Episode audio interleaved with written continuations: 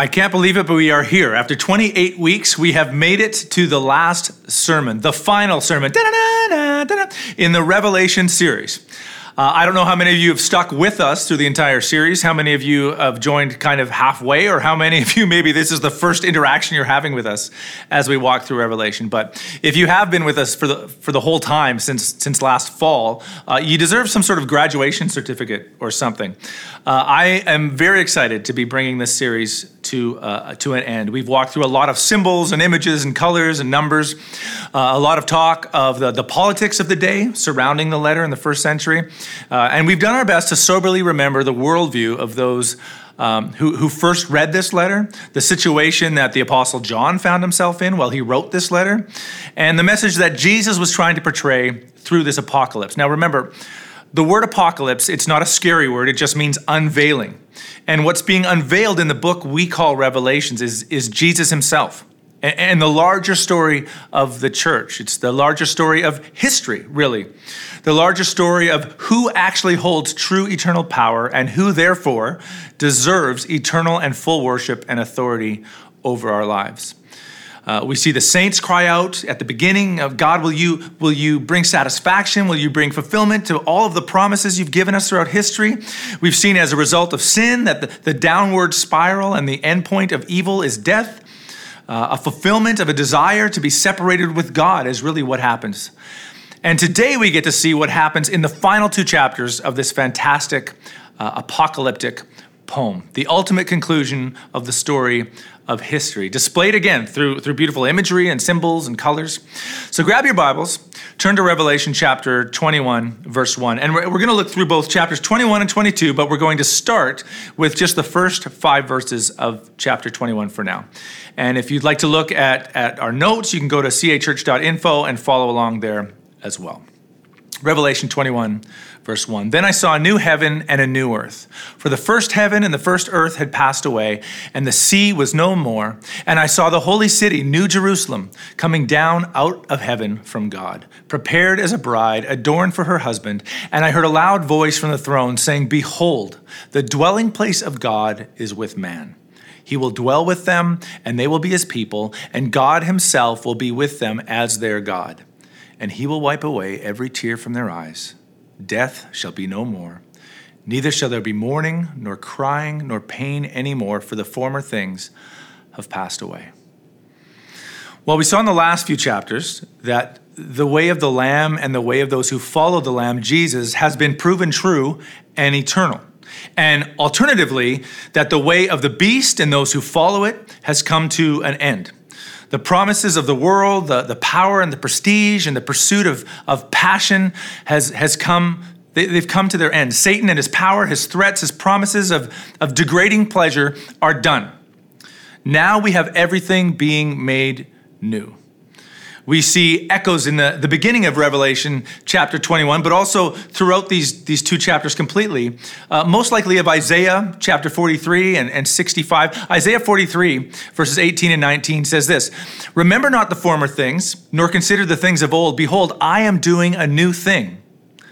Now it springs forth. Do you not perceive it? I will make a way in the wilderness and rivers in the desert. Very similar to what we're reading in chapter 21 of Revelation in, in Isaiah 65, verses 17 to 19. It says, for, for behold, I create new heavens and a new earth, and the former things shall not be remembered or come into mind. But be glad and rejoice forever in that which I create. For behold, I create Jerusalem to be a joy, and her people to be a gladness. I will rejoice in Jerusalem and be glad in my people. No more shall be heard in the, in, in the sound of weeping and the cry of distress. So these, these were promises that God made to the Jewish nation in the Old Testament that he would remove, um, remove them from exile to Babylon. But here in Revelation 21, they're applied on a much larger level, a cosmic level. This is a promise that the evil powers of the world played out in politics in ideologies that, as we've seen, Revelation often refers to them as Babylon symbolically, that, that they try to push back on the gospel of Jesus' kingship well, here we see they will be conquered and life will flourish in the wake of their destruction. So one day, all those things that, that attempted to put an end to the lamb and, and damage the lamb's relationship with his people, it'll be done with.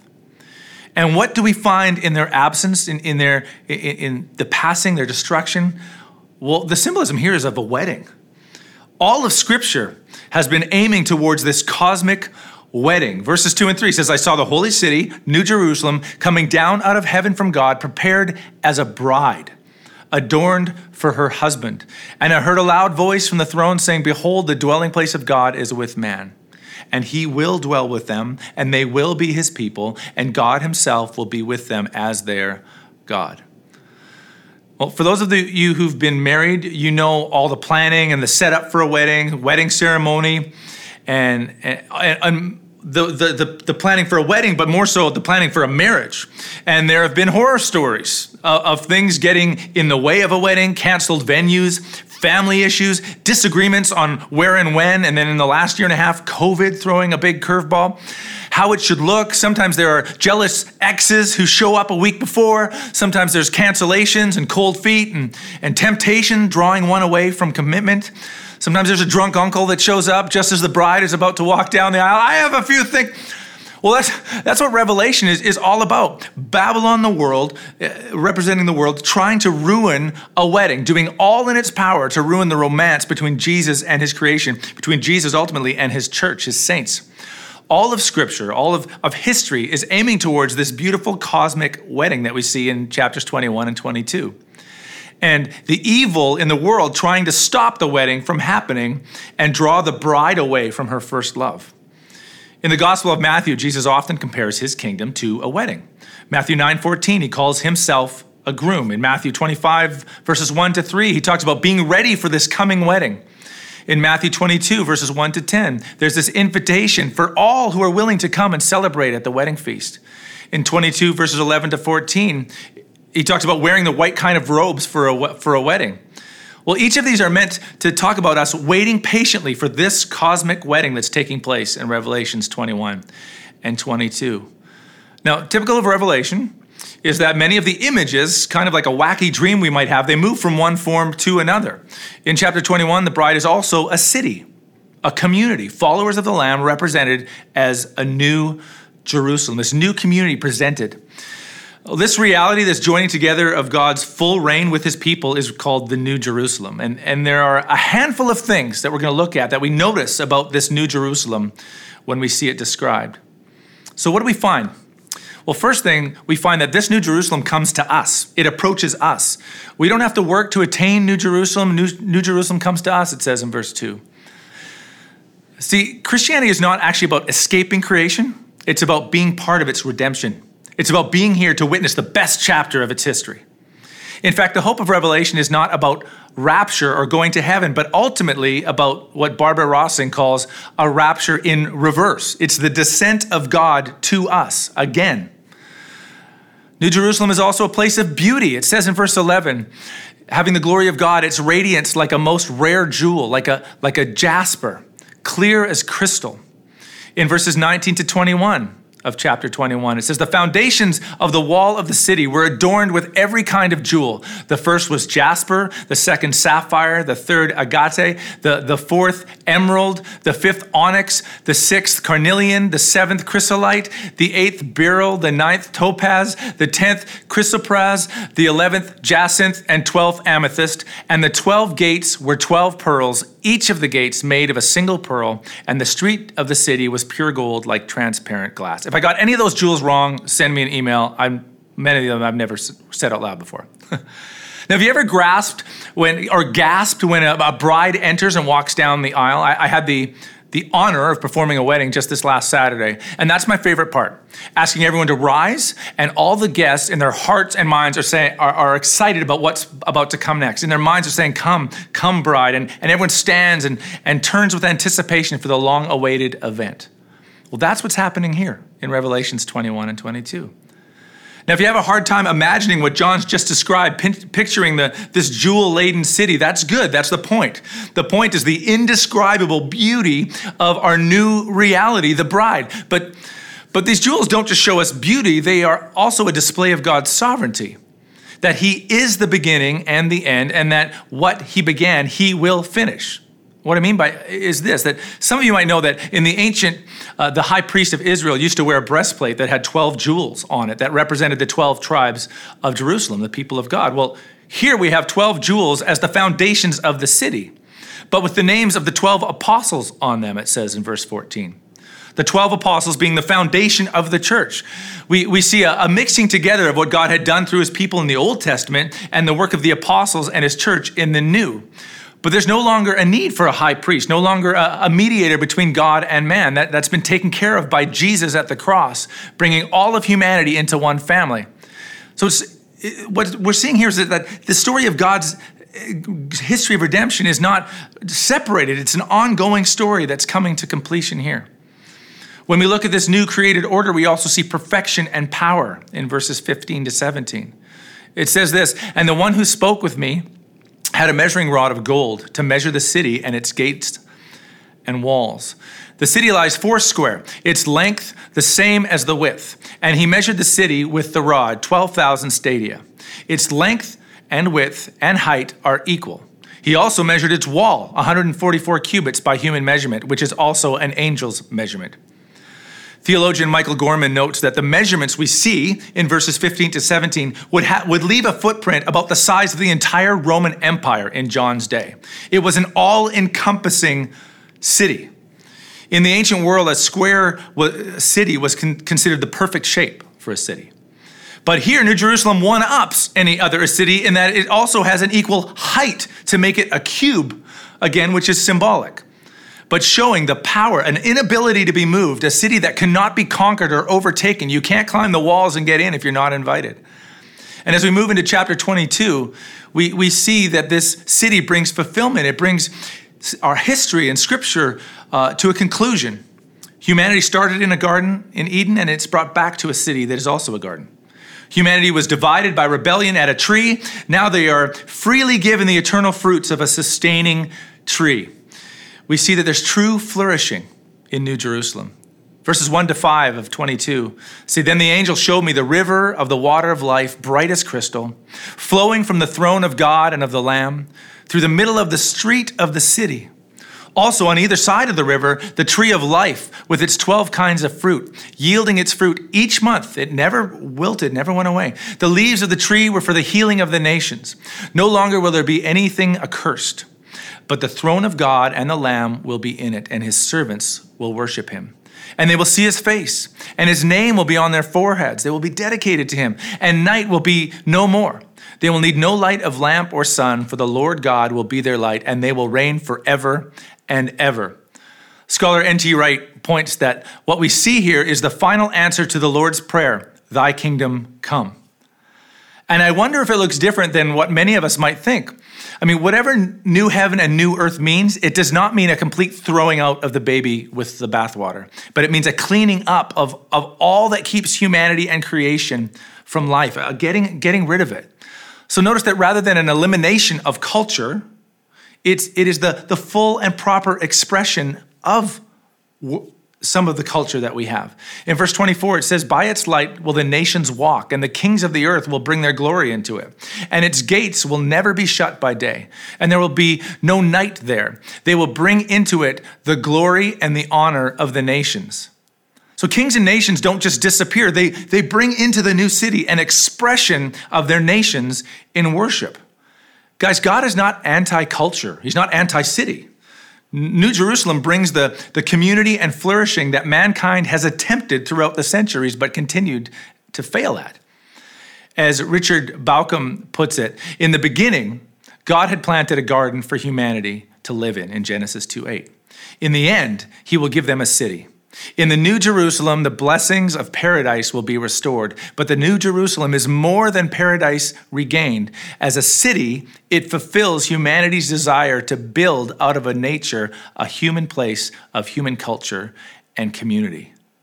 So, kings and nations and cultures will, will enter and, and make up what we've only been playing at and sadly often gotten wrong in, in church a, a multicultural, multi ethnic, multilingual, global community worshiping the Lamb. This, this is the image of the, the beautiful, thriving kingdom of God in its fullest expression. What a beautiful image that John takes in and, and does his best to describe using like and as throughout because it's difficult. But what's also extremely telling about New Jerusalem is what's missing, what we do not find in New Jerusalem. First, we notice that there's no sea. The, the sea in, in ancient days, especially to the Jews, represented chaos. The sea was deep, it was dark, it was chaotic, it was hard to control. It was the opposite of the peace and shalom and order that God brings. That's gone. Also, there's no suffering in verse 4. It says, There's no more sin and death and mourning. Their, their, their time is gone. The New Jerusalem flies in the face of every attempt at godless culture that causes anxiety and fear in us. It is God's alternative to Rome in John's day, and an alternative to any other incarnation of Babylon that has emerged throughout history or will emerge in the future. This New Jerusalem delivers what no other civilization or power or ideology ever could full relief, full release from burden and sin. It's not by accident that this text is often a comfort at funerals and memorials. Under the Lamb's reign, under his rule, it says in verse 4 of 21 He will wipe away every tear from their eyes. Death shall be no more, neither shall there be mourning, nor crying, nor pain any more, for the former things have passed away. Guys, those are the markers of the old of, of the old creation, the old way. They have no place in New Jerusalem. We also see that there's no more opposition to flourishing verses 8 of chapter 21 and verse 15 of 22. Verse 8, it says, But as for the cowardly, the faithless, the detestable, as for murderers, sexually immoral, sorcerers, idolaters, and all liars, their portion will be in the lake that burns with fire and sulfur, which is the second death. Chapter 22, verse 15 says, Outside of the dogs and the sorcerers and the socially, sexually immoral and murderers and idolaters, and everyone who loves and practices falsehood. So, this is the removal of all that prevents human flourishing in community before God and the presence of all that permits and promotes that flourishing. In other words, all the powers that tried to keep this cosmic marriage from happening, all the powers and, and those who follow them, represented throughout Revelation as the whore of Babylon, the dragon, the two beasts, those antichrists, they are removed from the city so that the wedding can go on unhindered. There's also no temple in the city chapter 21, verse 22 says there's no temple. I mean, that sounds negative. Why no place to worship God? Well, because the garden city is the temple. As we've already seen, the city is a, is a perfect cube. Well, some of you might remember the Holy of Holies in the ancient temple, the very place where God, Yahweh, met the high priest, was a perfect cube. In 1 Kings 6 to 20, it says the inner sanctuary was 20 cubits long, 20 cubits wide, and 20 cubits high.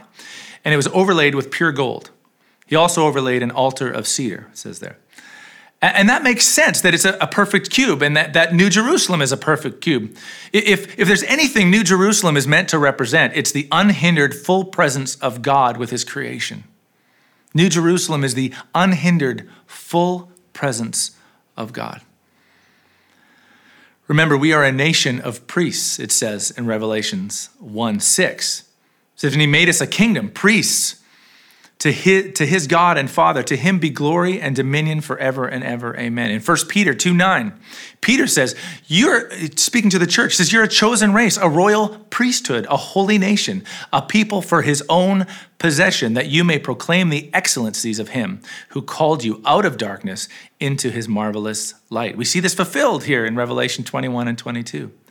And so the, the city of light, of the unveiled presence of God, is what we were made for. This, this city is the, the unhindered presence of God. And I kind of hinted at it, but also what's missing in New Jerusalem is the sun. In verse 23, it says there's no sun, there's no need for it. Because the poor sun would pale in comparison to the lamb. It would serve no purpose because the lamb illuminates all of creation. I mean, how do you outlight the source of light? He's the light of the world. So there's no need for the sun in New Jerusalem. But ultimately, there's no curse, it says in verse 3 of 22. The ongoing burden of man since he chose to reject God's kingship but attempted to live in his kingdom, the pain and anxiety inducing dark blanket of sin, pushing up against and down on humanity, it's no more. No more drawing humanity to worship worthless things that lead to death. 22 verse 3 says, No longer will there be anything accursed but the throne of God and of the Lamb will be in it, and his servants will worship him. Nothing will be in the way of God's kingdom being fully displayed anymore. But what is great and what is happening at the end of this image is beautiful. Well, first, John messes up again and he kind of tries to worship an angel. He just doesn't know what to do. He's so excited. He did that earlier in chapter 19, and the angel says the same thing. He basically looks at him in 22, verse 9, and says, Don't, don't do that. I'm just a messenger, I'm just an angel. But it's as if at this point in the story, as we as we end verse 20, chapter 22, that the church, Jesus, the, the, the husband, the lamb, the bridal party, all of creation turn to all who are watching and they look at us and they say, Isn't this beautiful? Do you want to get in on this? And they turn and they say to everyone, You're invited to this marriage. You're invited to the eternal, this eternal bond. All are welcome. So come, come and drink from the fountain of living water. Verse 17 of 22 says, The Spirit and the bride say, Come. Let, let the one who hears say, Come. Let the one who is thirsty come. Let the one who desires take the water of life without price. It's been purchased for you. This is what all the, the healings of Jesus eh, during his earthly ministry were pointing to. All the, all the casting out of demons in the Gospels, all the, the removal of pain, the resurrection of Lazarus from the dead, his own resurrection. Put, put Satan, put the beast, put the world, put you and I on notice. Christ is the true king. This is why the Gospel of John refers to all of Jesus' miracles as signs. They're, they're pointing to this. And, and the resurrection was to remind you and I that no one else tells Jesus what to do. If he says he's going to do it, he will do it. No one else can make the claim, I am the Alpha, the Omega, the first and the last, the beginning and the end, but the resurrected Lamb. No one else can rightfully unravel the chapters of history, open the seals as we saw early in Revelation. No one else has and uh, no one else was and is and is to come. No one else has the power of his words to proclaim, I am making all things new. Amen. Praise God for this message to the church today. So how do we respond? How do we respond to today's message? And, the message of this entire book to the, the impending coming of God to man. Because, like all scripture, it does demand a response. And I think for us today, there are four things that we are compelled to do to respond to this vision of New Jerusalem. First is we respond in worship. We respond by giving our devotion and worship to Jesus, who was and is and is to come. And, and not taking the worship of materialism or relationships or power or sexuality lightly. Revelation is a, is a warning that they lead, they lead us away from true life towards death. Revelation is an invitation not, in the, not just in the future, but right now to declare with the saints, Worthy are you, our Lord and God, as it says in 411, to receive glory and honor and power, for you created all things, and by your will they existed and were created. So it's a call to worship.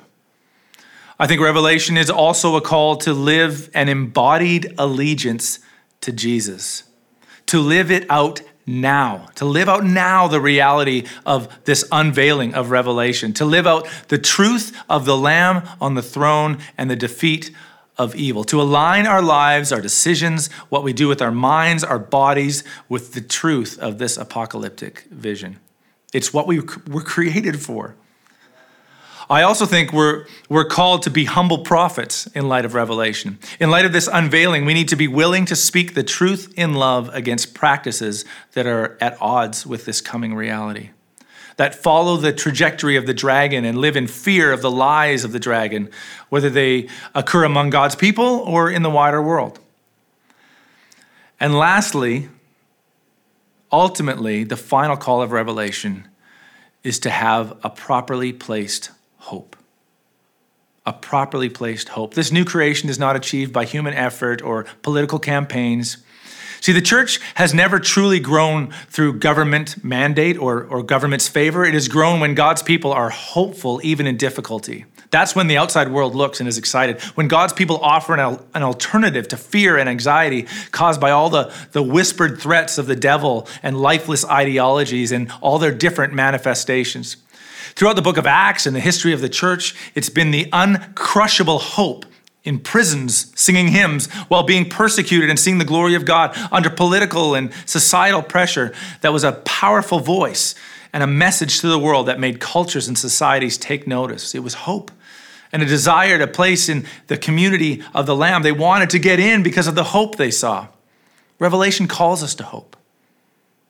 Well, for John, who wrote this revelation down for the first century church under pressure from the government to give up or give in, and ever since, for all of those whose name is written in the Lamb's book of life, the book of Revelation is a reminder that things are much bigger than they seem. Be encouraged, church. The Lamb is on the throne and he is coming.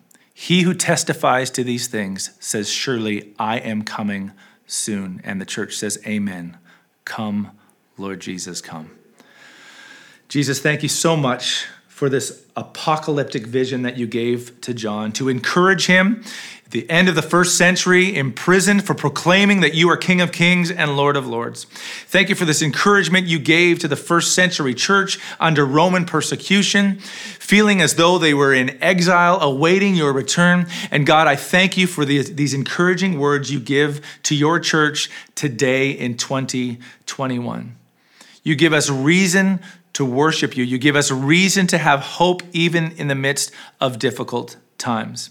And God, as we think of our situation here in the Tri Cities, in BC, in Canada, we think of our, our partners around the world doing missions work who are going through difficult times, not only because of the pandemic, because they are boldly proclaiming that you are King of Kings and Lord of Lords in areas that do not want to hear it. God, I thank you for the encouragement that this letter is. We look forward to this, this beautiful day when you will descend and make your kingdom complete here among us. God, I pray this would animate us, that we would have an animated allegiance to this truth today and until you return. We pray these things in the all powerful name of Jesus, who was and is and is to come. Amen. Church, I love you and I miss you. The Lord bless you and keep you. The Lord make his face shine upon you. The Lord be gracious to you, and may he give you his eternal peace until he comes again. God bless you.